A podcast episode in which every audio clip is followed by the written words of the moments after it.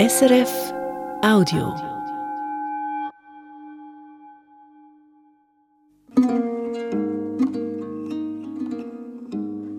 Ich bin Tongbei Rasthofer, 55 Jahre alt, ja. Und ich bleibe gerne hier in Basel, in der Schweiz. Tongbei Rasthofer kommt ursprünglich aus Thailand. Seit rund 25 Jahren ist sie mit Alfred Rasthofer verheiratet. Fast ebenso lange wohnen sie zusammen in Basel.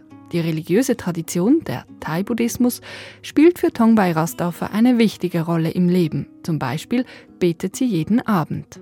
Ich habe gelernt mit meiner Familie, wenn du zum Buddha beten, du kannst gut schlafen und du denkst nicht so viel, etwas nicht gut ist. Du hast gute Gefühle und dann, wenn ich mache das, ich denke das auch. Ja, kann man gut schlafen. Beten, um innerlich ruhig zu werden, loslassen zu können. Ein Bedürfnis von vielen, das der Buddhismus für Thailänderinnen in der Schweiz abdeckt. Denn die Bedürfnisse seien vielfältig, sagt Andrea Zimmermann von der Uni Luzern. Sie hat die Bedeutung des Thai-Buddhismus für thailändische Frauen in der Schweiz untersucht. Es ist eine relativ kleine Migrantinnengruppe in der Schweiz, überschaubar und trotzdem äh, nur schon für diese kleine Gruppe diese große Vielfalt an Tempeln und ihren religiösen Angeboten und dann auf der anderen Seite eben auch das Individuelle. Was suchen die Leute überhaupt? Dort wollen sie diese Feste, die schon in Thailand wichtig waren, wollen sie die feiern, dieses Gemeinschaftliche oder wollen sie mehr das Andächtige, das Ruhige, Meditieren oder dann ganz andere finden wie, ich trage das im Herzen, ich kann das zu Hause machen, ich muss muss gar nirgendwo hingehen. Und das ist schon sehr faszinierend, wie vielfältig das alles nebeneinander existiert und das eine ist nicht besser als das andere oder irgendwie zu werten. Durch das Gespräch mit Andrea Zimmermann wollte ich mehr über diese Vielfalt wissen. Welche Rolle zum Beispiel der große Thai-Tempel in Gretzenbach spielt oder wie Frauen wie Tongbei Rasdorfer ihren Glauben leben. Dabei habe ich auch gemerkt, dass Klischees über Thailänderinnen und ihre Schweizer Ehemänner oft Vorurteile sind, die mit der Realität nicht immer übereinstimmen. Mein Name Lea Burger.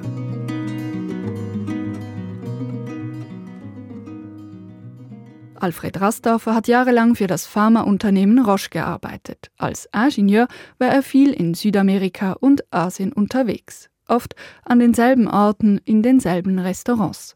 So hat er Ende der 1990er seine heutige Frau Tongbei Rasthofer kennengelernt. Sie arbeitete damals als Köchin, verständigte sich auf Englisch mit den Gästen. Alfred Rasthofer erinnert sich. Immer wenn da nichts gelaufen ist in der Küche, ist sie auch ins Restaurant gekommen, hat sich zu den Gästen gesetzt und wir haben da gesprochen. Nein, er kommt zum Essen jeden Tag mit einer hübschen Frau. ja, eine hübsche Thai-Frau, ja ich habe gerne lustig und Spaß gemacht und dann ja auch Spaß gemacht mit mir, ja, und dann, okay. Und dann einmal, ich komme alleine, ich komme nicht mehr mit der Frau.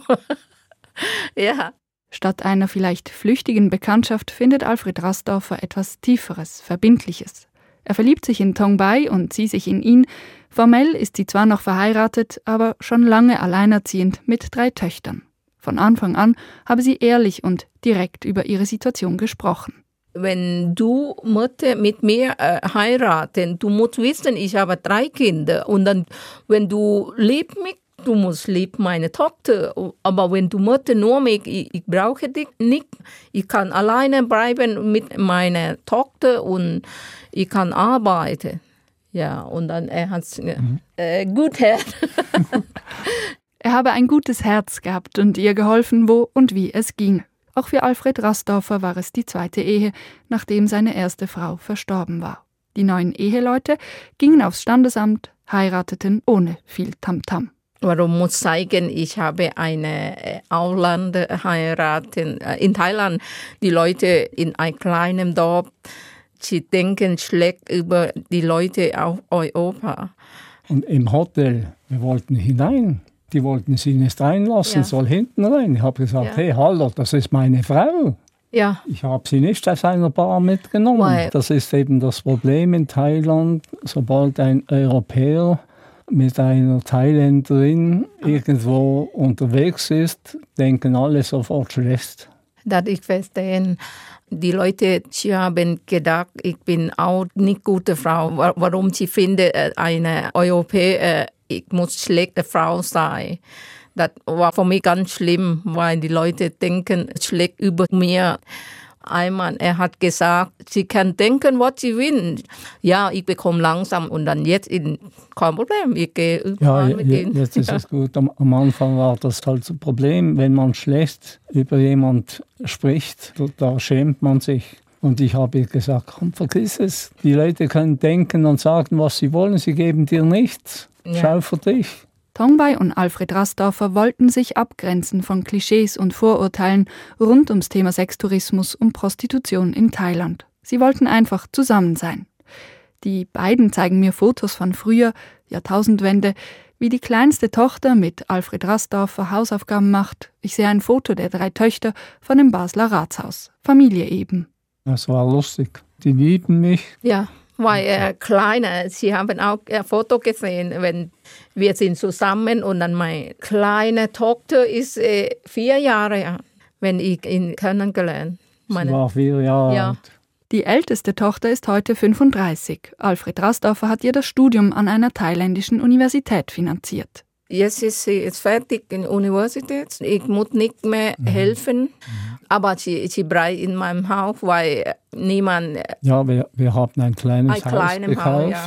und die beiden älteren Töchter, die wohnen in Thailand und die jüngste Tochter lebt hier in der Schweiz. Ja, sie ist 29. 29 schon.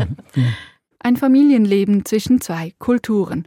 Ein bis zweimal im Jahr reisen Tongbei und Alfred Rasdorfer nach Thailand, verbringen Zeit mit den beiden älteren Töchtern, besuchen Familienmitglieder auf dem Land in einem kleinen Dorf.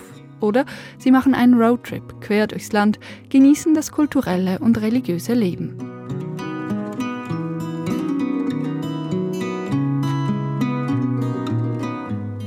Andrea Zimmermann von der Universität Luzern hat sich eingehend mit Thais in der Schweiz auseinandergesetzt und mit den Gründen, die sie in die Schweiz führen. Oftmals sind es Frauen, die, ähnlich wie Tongbei Rastdorfer, einen Schweizer geheiratet haben. Für ihre ethnologisch-religionswissenschaftliche Forschung machte Andrea Zimmermann einen Sprachkurs, nahm an vielen religiösen ebenso wie kulturellen Festen teil und führte Interviews. Was sie am meisten überraschte, man steigt mal in das Thema ein, liest viel über Opfer von Menschenhandel und hat dann oft auch dieses Klischee im Kopf eben von der armen Thailänderin, die ja von einem Schweizer ausgebeutet wird zu sehen, dass diese Stereotypenvorstellungen meistens nicht der Realität entsprechen, das hat mich doch sehr überrascht. Diese Frauen sind sehr selbstbestimmt. Diese Opferzuschreibungen, das trifft in den meisten Fällen nicht zu. Nicht, dass es das nicht gibt, aber ja, jetzt in meinen Fällen muss ich sagen, das sind sehr selbstbewusste Frauen, die wissen, wie sie bekommen, was sie wollen. Viele Frauen, die Andrea Zimmermann hier in der Schweiz kennengelernt hat, kommen aus dem Nordosten Thailands, ein Landesteil mit wenig Infrastruktur. Viele leben von der Landwirtschaft als Reisbauern und Selbstversorgerinnen und seien zunehmend auf Lohnarbeit angewiesen. Oftmals sind es dann eben die Frauen, die weggehen um irgendwie einer Lohnarbeit nachzugehen, weil in Thailand sind es wirklich die Frauen, die das öffentliche Leben dominieren. Es sind sie, die das Geld nach Hause bringen. In vielen Orten sind es sie, die das Vermögen erben und weitervererben, die Land besitzen und alles. Und dann ist vielen diesen Frauen auch gemeinsam, dass sie einen eigenen Weg gehen wollen, weil äh, eine Migration in den Westen, das ist doch für viele, wie soll ich sagen, ein Wagnis, weil sie auch durch die Distanz zu ihren Familien wie einen eigenen Lebensentwurf umsetzen könnten, den ihnen in Thailand verwirrt geblieben wäre. Und ich denke, dieser Wunsch nach einem besseren Leben für sich selber und für die Familie, die in Thailand zurückgeblieben sind, das ist eine große Gemeinsamkeit dieser Frauen. Viele thailändische Migrantinnen in der Schweiz kommen durch Heirat hierher. Ihre potenziellen Ehemänner lernen sie in Thailand oder aber auch in der Schweiz kennen. Ich würde sagen, dass das heute sogar der häufigere Fall ist. Das heißt, äh, die Frauen laden ihre Cousinen, ihre Schwestern, ihre Bekannten ein mit einem Besuchervisa, oftmals auch mit dem Ziel, in den drei Monaten, die sie hier sein können, einen Mann kennenzulernen, um diesen dann später zu heiraten. Im Gespräch erklärt Andrea Zimmermann, warum die Heirat oft schnell ins Spiel komme. Für diese Paare ist das ein großer Druck zu heiraten, weil sie haben gar keine andere Möglichkeit, das Zusammenleben in irgendeiner Form zu erproben, weil sie eben immer wieder zwischen Thailand und der Schweiz wegen diesen Aufenthaltsbewilligungen hin und her chatten müssen. Deshalb heiraten viele, obwohl sie es unter anderen Bedingungen wahrscheinlich noch gar nicht würden. Deshalb ist es halt so, dass für die meisten niedrig qualifizierten Frauen, sie sind Heiratsmigrantinnen, weil sie gar keine andere Möglichkeit gehabt hätten, einen dauerhaften Aufenthalt in der Schweiz zu bekommen. Von wie vielen Personen gehen Sie schätzungsweise aus? Ich meine, es sind 16.000 und vier Fünftel davon sind Frauen, die eben größtenteils über die Heirat mit einem Schweizer äh, in die Schweiz gekommen sind. Das war eine Frage, Sie haben es teilweise schon beantwortet, welche Hintergründe diese Frauen mitbringen, eben in Sachen Ausbildung, Beruf. Wie mhm. sieht es da dann bei den Männern aus? Was diese Männer oftmals gemeinsam haben, ist es, dass es für sie nicht die erste Ehe ist. Dementsprechend sind sie auch, ich sage jetzt einfach, in der Regel nicht mehr die jüngsten Männer, obwohl es natürlich alles gibt. Das heißt, sie haben schon einen bestimmten ökonomischen Status, weil man sich das ja auch leisten können muss. Vom Mann, der bereits pensioniert ist, noch voll berufstätig, studierten Männern bis zu Handwerkern, es gibt alles. Und eben diese Männer entsprechen oft nicht dem Klischee, das man von ihnen hat. Oder dass das irgendwie Männer sind, die keine Schweizerin abbekommen hätten und deshalb eine Thailänderin nehmen. Dieses Klischee trifft sicherlich nicht zu. Und viele haben eben den Wunsch, eines Tages auch wieder zurückzukehren. Bei den von mir befragten Paaren hegte die große Mehrheit der Wunsch, nach Thailand zurückzukehren, so dass sie hier auch verzichten, dass sie hier sehr sparsam leben, weil sie eben alles, was sie verdienen, sparen möchten, um es nach Hause mitzunehmen oder es eben der Familie zur Verfügung stellen, die zurückgeblieben ist. Das stelle ich mir vor, sind nicht immer einfache Situationen, also schon alleine der Kulturwechsel, dann je nachdem auch finanzielle Abhängigkeit. Es gibt vielleicht Migrationsprobleme.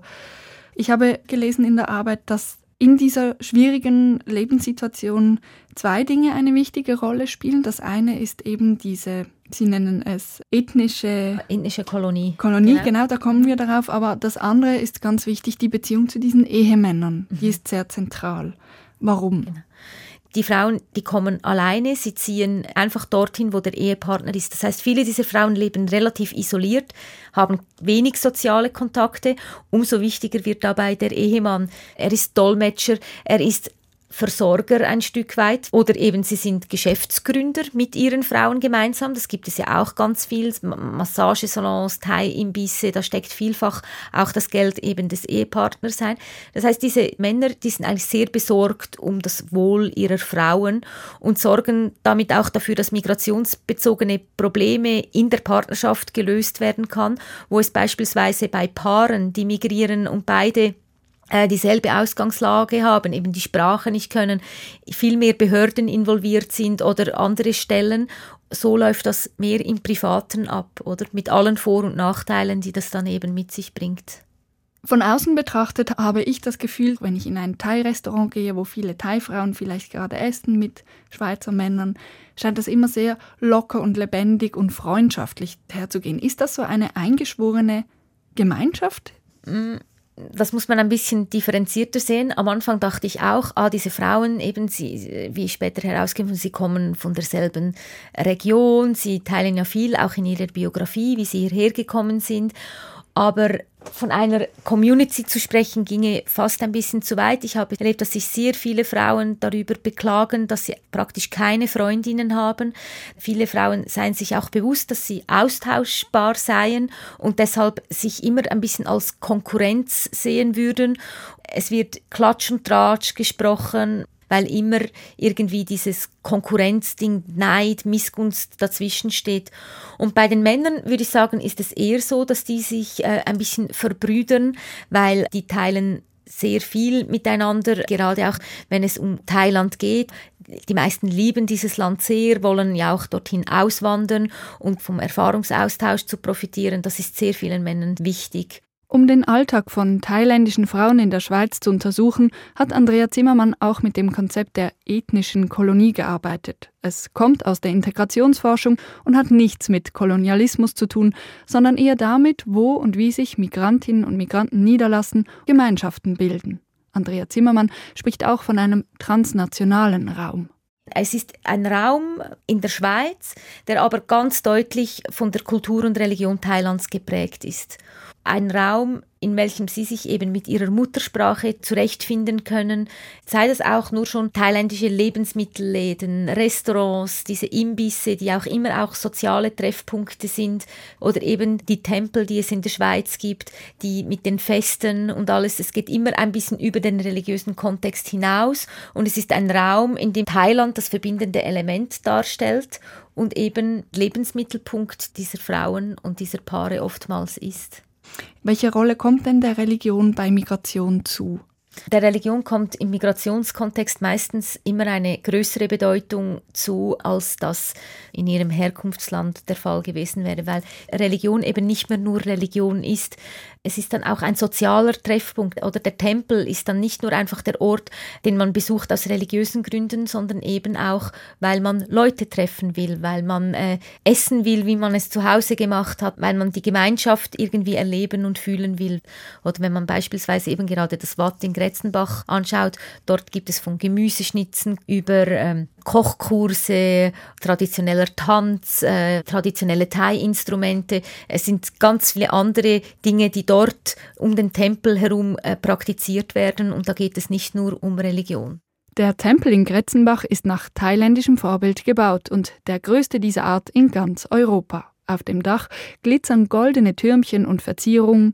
Der Tempel hebt sich ab von der schweizerisch-dörflichen Umgebung. Eine Handvoll Mönche leben hier und schaffen mit dem religiösen und kulturellen Angebot ein Stück thailändische Heimat in der Schweiz. Dort hat man quasi einen sicheren Hafen, wo man sich zurechtfindet, wo man in der eigenen Sprache kommunizieren kann und Sprache ist so viel auch Selbstbewusstsein und eben deshalb sind diese Orte so wichtig, weil sie die Menschen zusammenführen und diesen Rückhalt geben können, den es gerade in unsicheren Lebenssituationen, was eine Migration ja immer auch ist, ja, dass es ein, ein stärkender Faktor ist.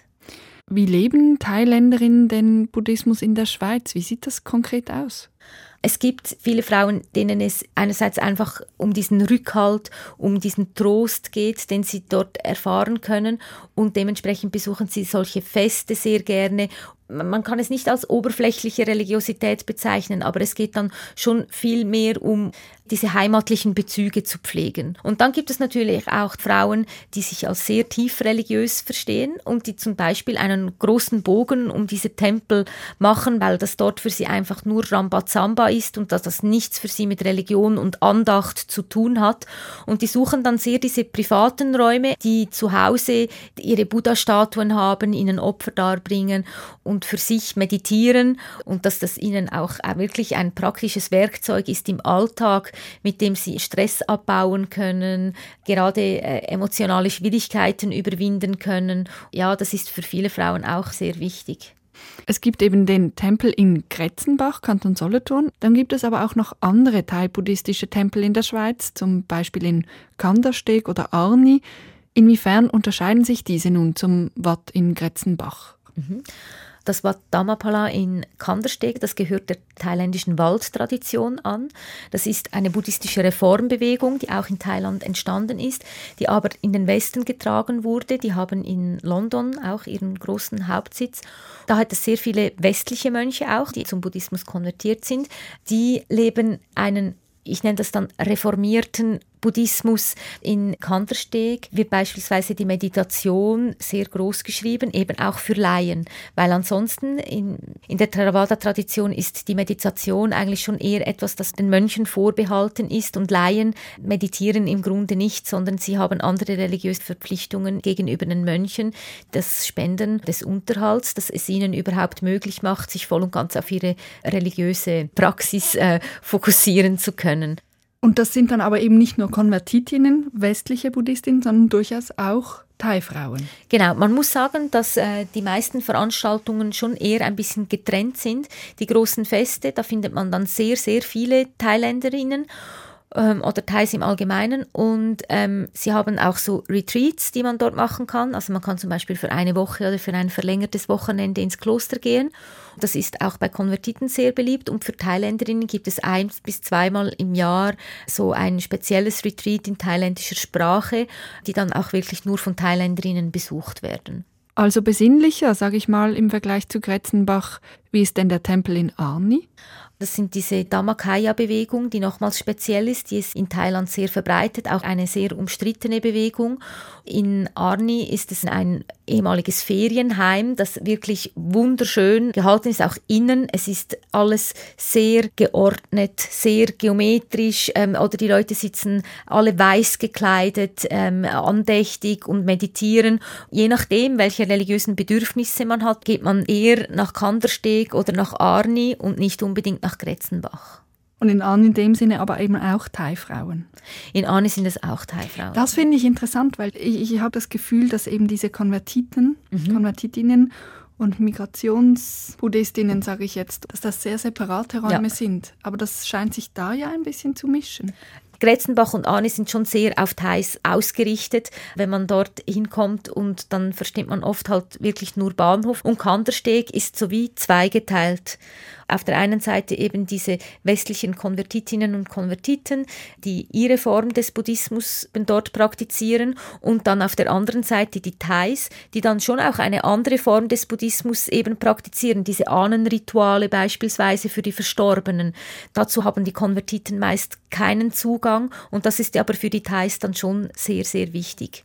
Und auch zum Beispiel diese spontanen Besuche mit Essensgaben für die Mönche. Bei den Thais ist das dann schon mehr so etwas Alltägliches und dann eben natürlich die großen Feste, die dann auch eher auf ihre Bedürfnisse zugeschnitten werden.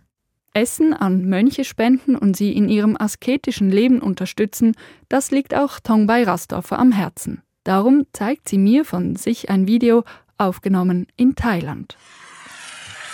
Ich bringe Essen, Süßigkeiten und äh, Reis, dicke Reis und, und äh, Curry und Wasser zum Trinken. Diese in Nordthailand, dann in, äh, in Chiang ja. Wenn die Mönche kommen um 6 Uhr am Morgen oder die Bettelmönche hier, sie hat das alles bereit gemacht. Alle Mönche bekommen da auch Seife, Zahnpasta, ich sehe Tongbei Rastoffer, wie sie vor dem Haus auf einem Tuch kniet, das Essen vor sich. Die Mönche halten Schalen hin, sie dürfen Frauen nicht berühren.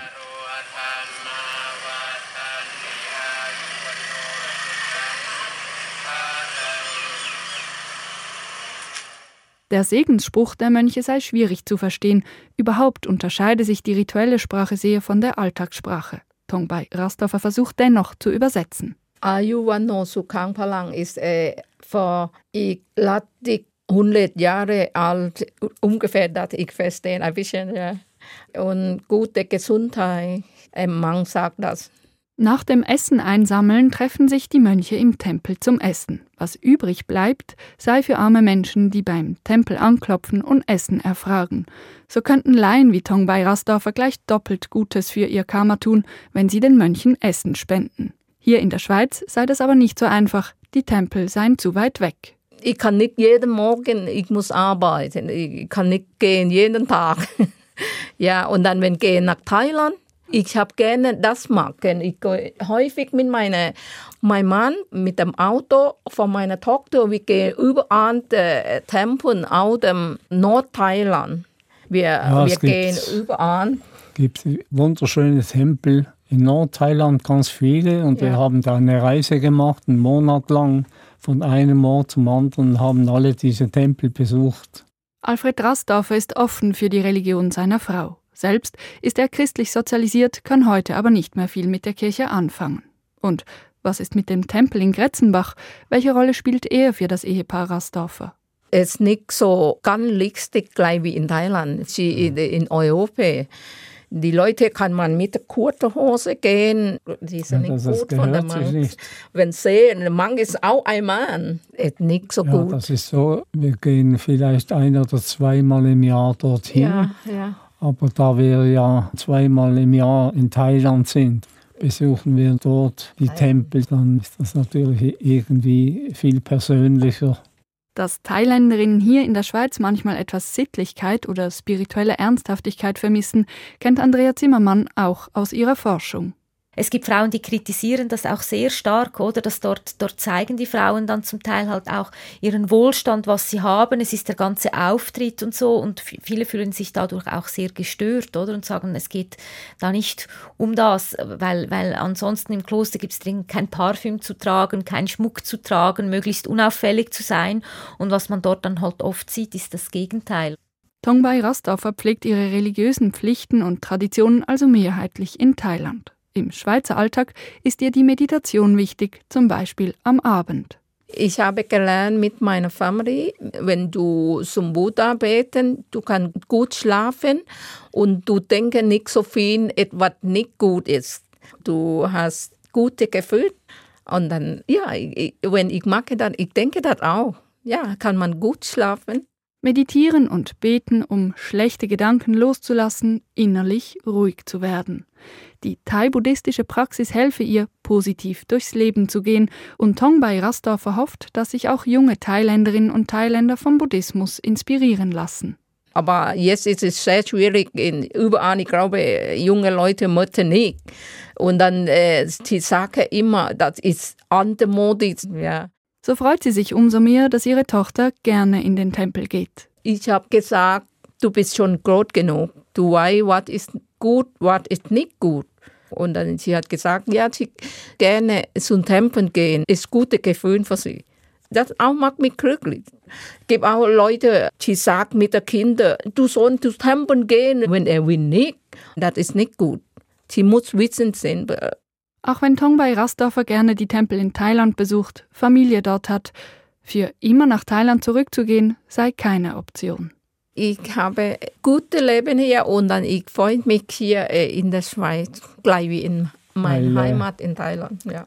Sie wandert sehr gerne ja. und ist interessiert. Also wir müssen überall hingehen. Wir ja. haben Gea, ständig unterwegs. So. Ja, zu Berge, Am ja. Montag waren wir auf den Niesen. Und, äh, Vorletzte Woche Pilatus. Schöne Landschaft. Wandern. Für mich in Thailand, ich kann nicht wandern. Das ist gefährlich. Es gibt Windelefant, es gibt Tiger. Das Gefährlichste sind die Schlangen. Giftige Schlangen. Und dann das Problem ist, wenn sie nicht weiß, in Wald kann nicht mehr zurück. Das ist das Problem.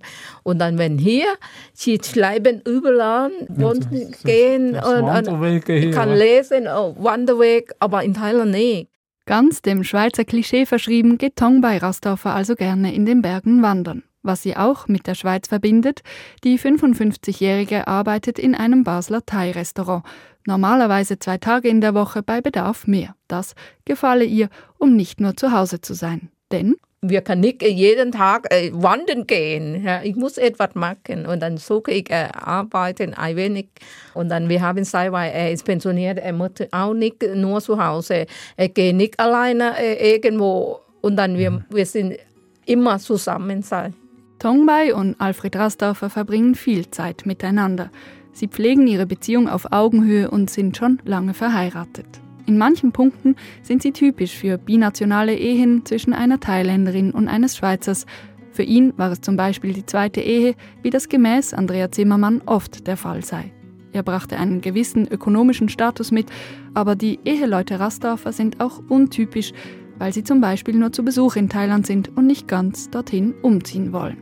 Was mir auch bleibt, Tongbai Rasdorfer gehört zu jenen Frauen, für die der Thai-Buddhismus sowohl eine kulturelle als auch und insbesondere eine spirituelle Seite hat, eine Ressource im Alltag ist.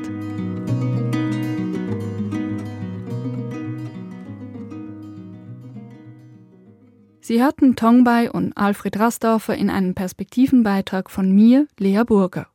Wenn Sie mehr zum Thema wissen wollen, empfehle ich Ihnen das Buch von Andrea Zimmermann. Es heißt Träume, Tränen und Tempel, thai-buddhistische Religiosität im Alltag thailändischer Heiratsmigrantinnen in der Schweiz und ist diesen Sommer im Transkript Verlag erschienen.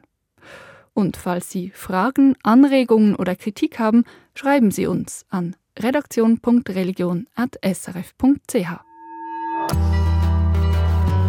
Das war ein Podcast von SRF.